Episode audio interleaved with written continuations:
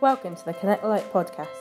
In this episode, Krish Kandiah talks about why theology isn't boring.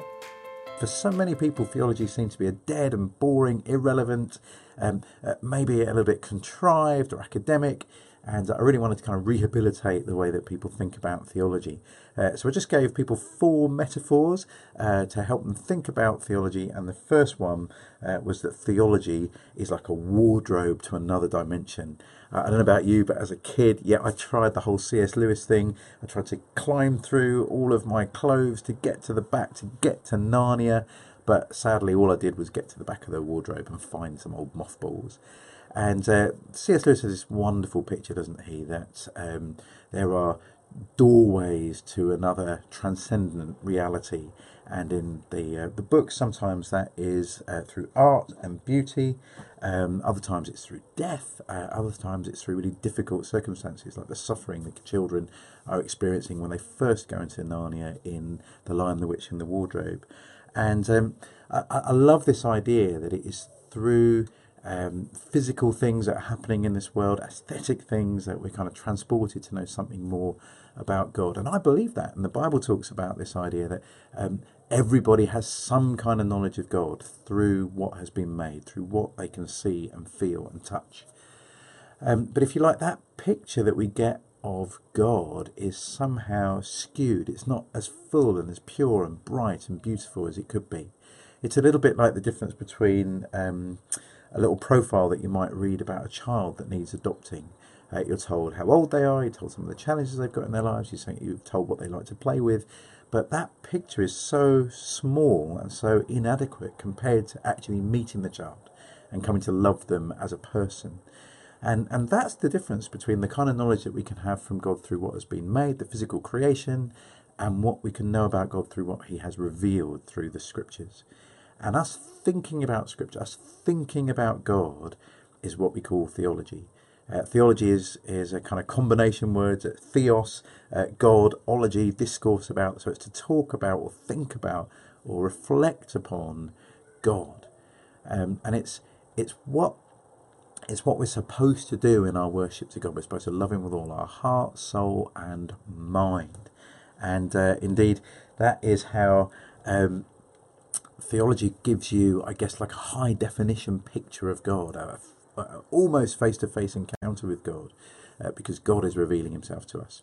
second metaphor we looked at is uh, theology is uh, an unrelenting homing beacon in your mind. And uh, I remember when I was in uh, Burkina Faso, I was incredibly hot. Just met some incredibly lovely people there, but it was 50 degrees centigrade. We were in the middle of nowhere in a field somewhere, and just desperate for water. And um, that that that thirst for water um, demonstrated there there really was water. My body was crying out for something that it needed, and until it got it, it was never going to be happy. And and if you like, C.S. Lewis once described it this way: creatures are not born for desires unless satisfaction for these desires exist. A baby feels uh, hunger, well, there is such a thing as food. A duckling wants to swim, well, there is such a thing as water. Men feel sexual desire, well, there is such a thing as sex. And if I find in myself a desire which no experience on earth or in this world can satisfy, the most probable explanation is that I was made for another world.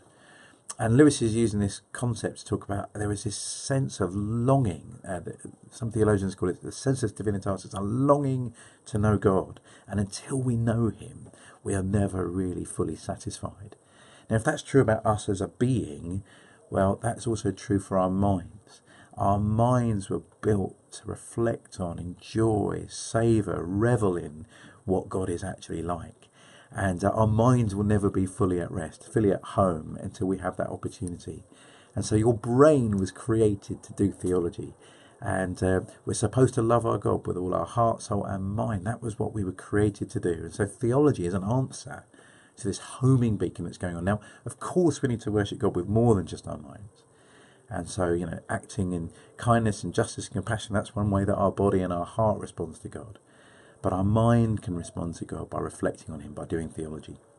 Uh, third metaphor, let me give it to you uh, quickly, um, is theology is like a locket photograph to keep your passion strong. You might remember those war movies, and you've got these guys in the trenches, um, in France in the second in the First World War, and uh, the bombs are going off all around them, and there's mortar fire, and there's machine guns and gas canisters, and and and yet, what is it that keeps these men sane? What's what stops them from losing the will to live or to fight? Well, for many of them, they will take out a picture, a little locket that has a picture of one of their loved ones. Maybe it's their wife, maybe it's their family, maybe it's their parents. And uh, that locket picture is a way that, that people were orientated to kind of keep on going because there were people that they loved, they needed to help and serve in this way in the war. And if you like, life as a Christian is supposed to be difficult. Jesus promised that we were going to be sent out like um, sheep amongst wolves, that, that, we would face persecution and opposition and, and hatred. Uh, Jesus told us we were to take up our cross and follow him. And yet we were to keep on going. Well, why? It's because of our love for God. And, and if you like, just as a, a soldier in a trench might be looking over a little portrait and uh, just trying to remember as many details as they could about that person that they loved. So, theology is taking the time to slowly meditate, think about, enjoy, um, celebrate all that God is and letting our minds do that slowly and, and thoughtfully and, and not just rushing through and getting distracted, but enjoying Him. And that meditative, uh, reflective act, that is theology. It's thinking about the goodness of God and the character of God and the, the qualities of God. And as we do that, we'll want to serve Him. And so theology is like a locket photograph to keep your pocket strong, uh, to keep your passion strong.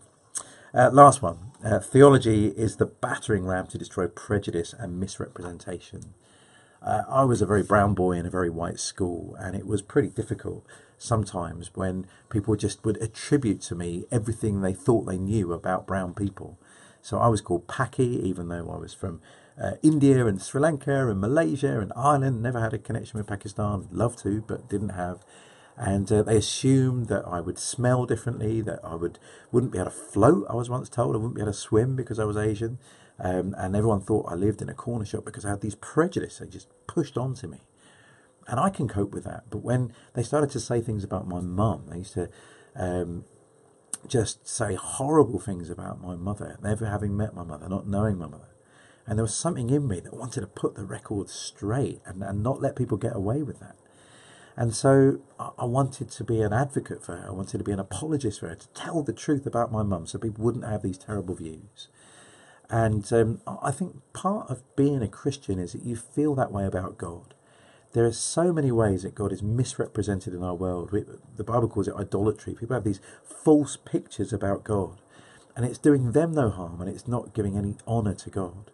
And so, as a Christian, you want to put the record straight. You want people to know the truth about God because you love Him and you hate it when people start to think rubbish things about Him.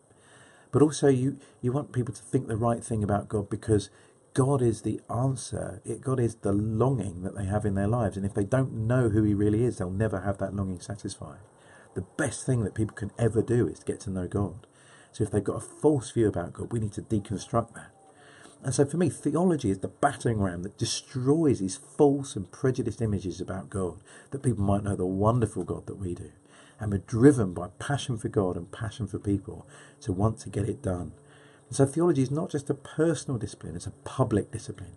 It's a way that we speak out into the world the truth about God that he might be fully known and loved for who he is.